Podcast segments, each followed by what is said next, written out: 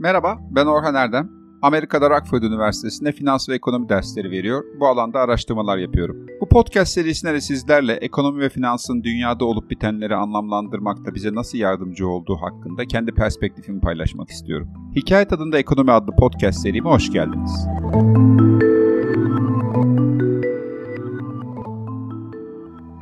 Bu seferki podcast'te rasyonellikle ilgili konuşmak istiyorum. Hemen hemen tüm ekonomik teoriler insanın rasyonel bir varlık oluşu varsayımı üzerine kuruludur. Rasyonellik nedir, nereden çıkmıştır? Rasyonel olmak ya da olmamak neden önemlidir? Ne kadar rasyoneliz? Bugünkü podcast'in konusu bu. Bu konuyu açabilmek için yaşadığı topluma rasyonel düşünceyi öğretmeye çalışan bir filozofun hayatıyla başlayacağım. Bu kişi hayatı boyunca tek kitap yazmadığı halde Batı düşüncesinin temellerini atan, fikirleri ve düşünceleri tarih boyunca en çok konuşulan, tartışılan insanlardan birisi. Sokrates. Sokrates milattan önce 469 yılında doğdu. Babası bir heykeltıraş, annesi ise bir ebeydi. Üstün bir zekası olduğu kadar çirkin bir fiziği de olduğu ifade ediliyor kaynaklarda. Hayatının ilk evrelerinde askerlik yaptı.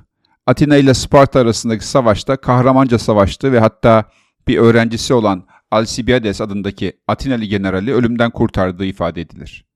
Alcibiades daha sonra Sparta tarafına geçip Sokrates'in tarafına ihanet eder o ayrı. Sokrates hayatı boyunca hiç kitap yazmadığı için hayatını öğrencisi Platon'un yazdıklarından takip edebiliyoruz. Platon'un anlattıklarına göre Sokrates kendi adıyla anılan bir öğretme metodu benimsedi. Bilgiyi aktarmak yerine öğrencilerine soru sormayı ve mantığı kullanarak rasyonel sonuçlara varmayı öğretti argümanlardaki tezatlara atıf yaparak sonuç çıkarmayı gösterdi. Ayrıca insanlara sivil itaatsizliği de öğretti.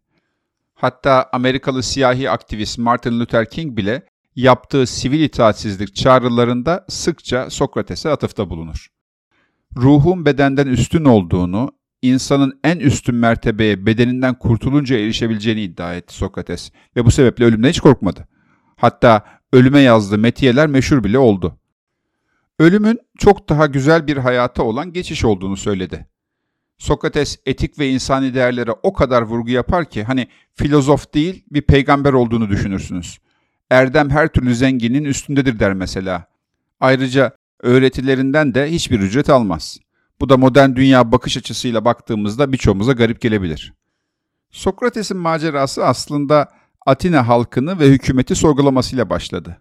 Bu sebeple gençleri fikirleriyle zehirlemek ve dinsizliğe sevk etmek suçundan yargılandı ve Platon'un bize aktardığı enfes bir savunma yaptı. Tüm savunmasını temelde şu argüman üzerine kurdu Sokrates. Dedi ki, ben sizin hayatı sorgulamanızı sağlamak için buradayım ve amacı atı uyandırmak olan bir at sineği gibiyim. Uyanın. Savunmasının içindeki şu söz de hala bugün bile çokça kullanılır. Sorgulanmayan hayat yaşamaya değer değildir. Sokrates bütün savunmasını şu sözle bitirir. Beyler, çocukların büyüdüğünde eğer parayı veya herhangi bir şeyi iyiliğin, erdemin önüne koyarlarsa ben sizi nasıl sorgulamışsam siz de onları öyle sorgulayınız. Mahkeme sonucunda zehirlenerek öldürülmesine karar verildi. Arkadaşları ona cezadan kaçmak için türlü yollar önerdilerse de hiçbirini kabul etmedi. Çünkü amacı halkı uyandırmaktı ve amacına ulaştığı için ölümden korkacak hiçbir şey yoktu ona göre.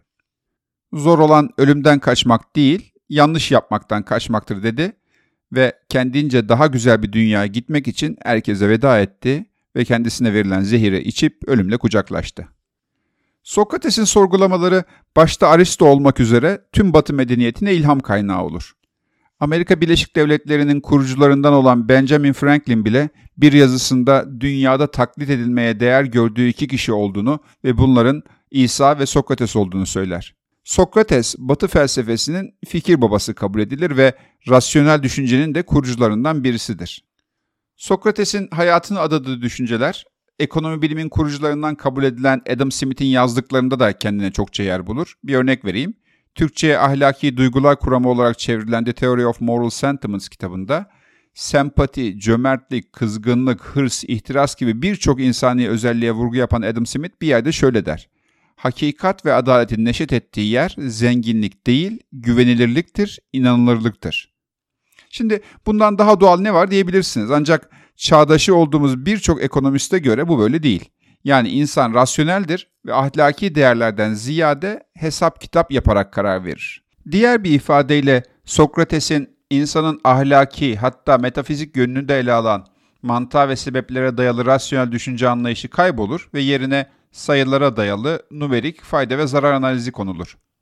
Kısaca rasyonellik nedir onu da tanımlayayım.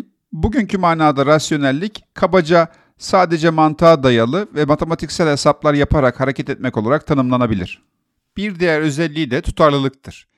Yani rasyonel insan sürekli ve tutarlı bir şekilde hesap yapar ve bir robot gibi kurgulanmışçasına sürekli doğru çözümü bulur. Şimdi bunda ne gariplik var diyebilirsiniz. Doğurduğu sonuçlara bir iki örnek verirsem sanırım durum biraz netleşir. Mesela 1992'de Nobel Ekonomi Ödülü alan Gary Becker şöyle der.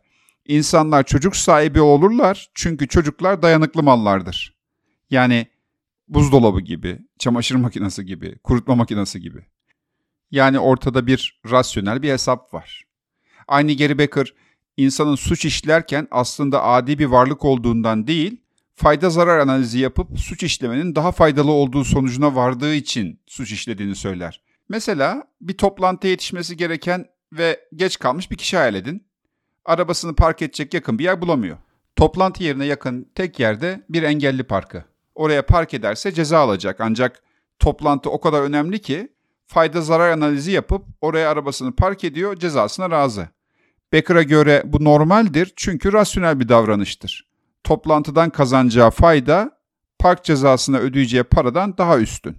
Bu sebeple arabasını park eder ve bundan dolayı sıkıntı çekecek insanları önemsemez. Peki rasyonellik ekonomistler için neden önemlidir? Çünkü ekonomik politikalar bunun üzerine kuruldur. Şimdi burada durup biraz edebiyata döneyim ve ekonomistlerin kaçırdığı ama edebiyatçıların yakaladığı bir gerçeğe değineyim. Rus yazar Dostoyevski, Becker'ın bahsettiği ve çok normal bulduğu fayda zarar analizine koca bir kitap ayırır. Suç ve Ceza. Bu romanda Alyona adında meşhur bir tefeci koca karı vardır ve romanın kahramanı olan Raskolnikov bu tefeciden nefret eder. Yaptığını ahlaksızca bulur. Raskolnikov bir barda otururken yan masada konuşan iki kişiye kulak kabartır ve onlardan şu cümleyi duyar. Aynen okuyorum. Bir küçük cinayet binlerce güzel işe değmez mi? Bir hataya karşılık kurtarılmış binlerce hayat. Bir ölüm ve yüzlerce hayat. Matematik işlem burada söz konusu olan.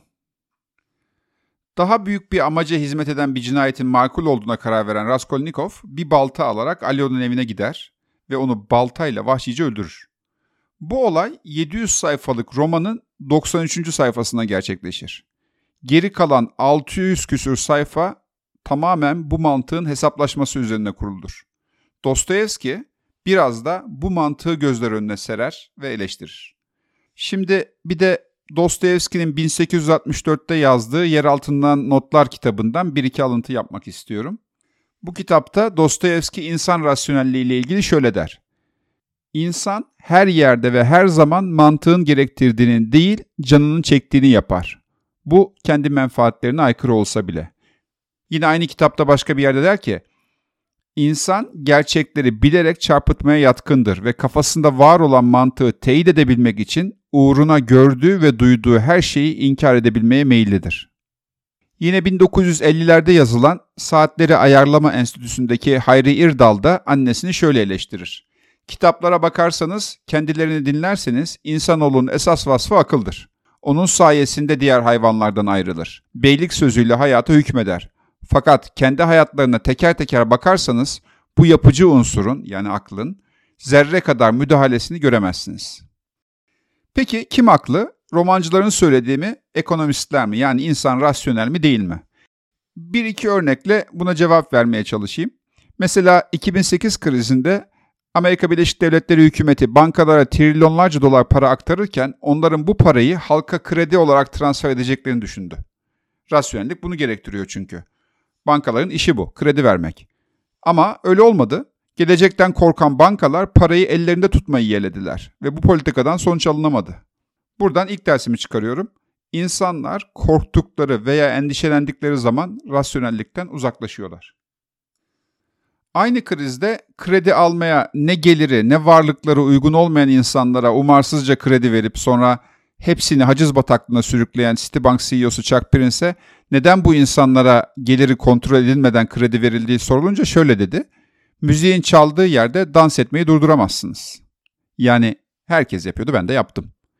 Buradan da başka bir ders çıkarıyoruz rasyonellikle ilgili. Sürü ve kitle psikolojisi de rasyonelliği bozuyor. Bir örnek daha vereyim bu son olsun. Ekonominin bir diğer fikir babası olan John Maynard Keynes 1930'da önemli bir öngörüde bulundu. Dedi ki, bundan 100 yıl sonra gelişmiş ülkelerdeki yaşam standardı bugünkünden 4 ila 8 kat arasında yüksek olacak. Bu sebeple insanların para problemi olmayacak ve çalışmayı azaltacaklar. Herkesin aşırı derecede boş zamanı olacak ve herkes bu boş zamanı nasıl değerlendireceğinin derdine düşecek. Zenginleşen insanın mantıken daha fazla zamanı olması gerekiyordu çünkü. Bugün dünya ortalama gayri safi milli hasılası 1930'ların yaklaşık 4 katı. Yani daha zenginiz. Keynes haklı. Ancak insanlar daha az değil, daha çok çalışmaya başladı. Çünkü herkes daha fazlasını istiyordu. Dolayısıyla Keynes'in rasyonelliğe dayalı tahmininin ikinci kısmı gerçekleşmedi. O zaman bir yönümüz daha ortaya çıkıyor. Doyumsuzluk. İnsana ait başka birçok özelliği sayabiliriz. Dostoyevski'ye ve Tanpınar'a değinmemin sebebi de bu. Romancılar insanla uğraştıkları için insana ait birçok noktayı çok da güzel yakalıyorlar ve ele alıyorlar. Bunların çoğunu matematiksel mantıkla açıklamak mümkün değil. İnsanı anlamak için insanla uğraşan alanlarla temasımız olması gerekiyor. Ekonomistler olarak konuşuyorum. Sayılar yeterli değil. Tam da bu noktada davranışsal ekonomi devreye giriyor. İnsanların ekonomik kararlarını anlamak için insan psikolojisinin önemli olduğunu söyleyen davranışsal ekonomistler özellikle psikoloji biliminden istifade ederek son 20-30 yılda birçok irrasyonel davranışı çeşitli başlıklar altında incelemeye başladılar. Belki bunlara başka bir podcast'te detaylıca değinirim ancak benim söylemeye çalıştığım şey sadece psikoloji yetmez. Tüm alanlardan istifade etmek gerekir. Adam Smith 1700'lerde insanın rasyonel olmadığını, sadece matematiksel işlemlerle karar veremeyeceğini vurguluyordu. Dostoyevski'nin romanları da 1800'lerde yazıldı. Aynı mantık üzerine. Aslında Tolstoy'un Anna Karenina'sında da benzer eleştiriler vardır girmeyeceğim. Ancak son yüzyılda ekonomi alanında yazılan makaleler ve kitaplarda insan hep rasyonel kabul edildi. Neden? Buna birkaç sebep sayılabilir. Birincisi Ekonomistler bazı alanlarla ilgiyi fazla artırdığı, başka bazı alanlarla iletişimi ise azalttığı için. 1900'lerin ikinci, üçüncü çeyreğinde matematiksel fizik çok başarılıydı. O sebeple matematiksel hesaplamaların insanı analiz etmekte de işe yarayacağı düşünüldü. Ancak edebiyatla, sanatla, psikolojiyle ilgi kesildi. Bu sebeple de en temel romanların bile detaylandıra detaylandıra anlattığı insana dair bazı gerçekler ekonominin insan analizinde yer alamadı. İkinci sebep ise kağıt paranın hayatımızda daha yaygın hale gelmesi. Paranın kullanımının yaygınlaşması insanların rasyonel davranmasına bağlıydı. O zaman insanları rasyonel kabul edip Sokrates'in, Adam Smith'in bahsettiği insani değerleri biraz göz ardı edebilirdik ettik de.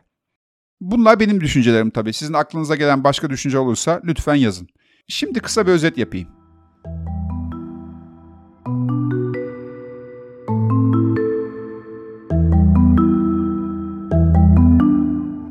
Podcast'te iki şey söylemeye çalıştım. Bir, insan her zaman rasyonel davranan bir varlık değildir. Korku, hırs, nefret gibi durumlarda kararları tamamen değişebilir. İki, ekonomistler insanın rasyonel olmadığını biraz da bilerek göz ardı ettiler. Bunun birkaç sebebi olabilir ama benim gözüme çarpanı ekonominin sayısal bilimlere daha çok yanaşması, psikoloji, sosyoloji gibi sosyal bilimlerden ve edebiyat, sanat gibi alanlardan uzak kalması olabilir.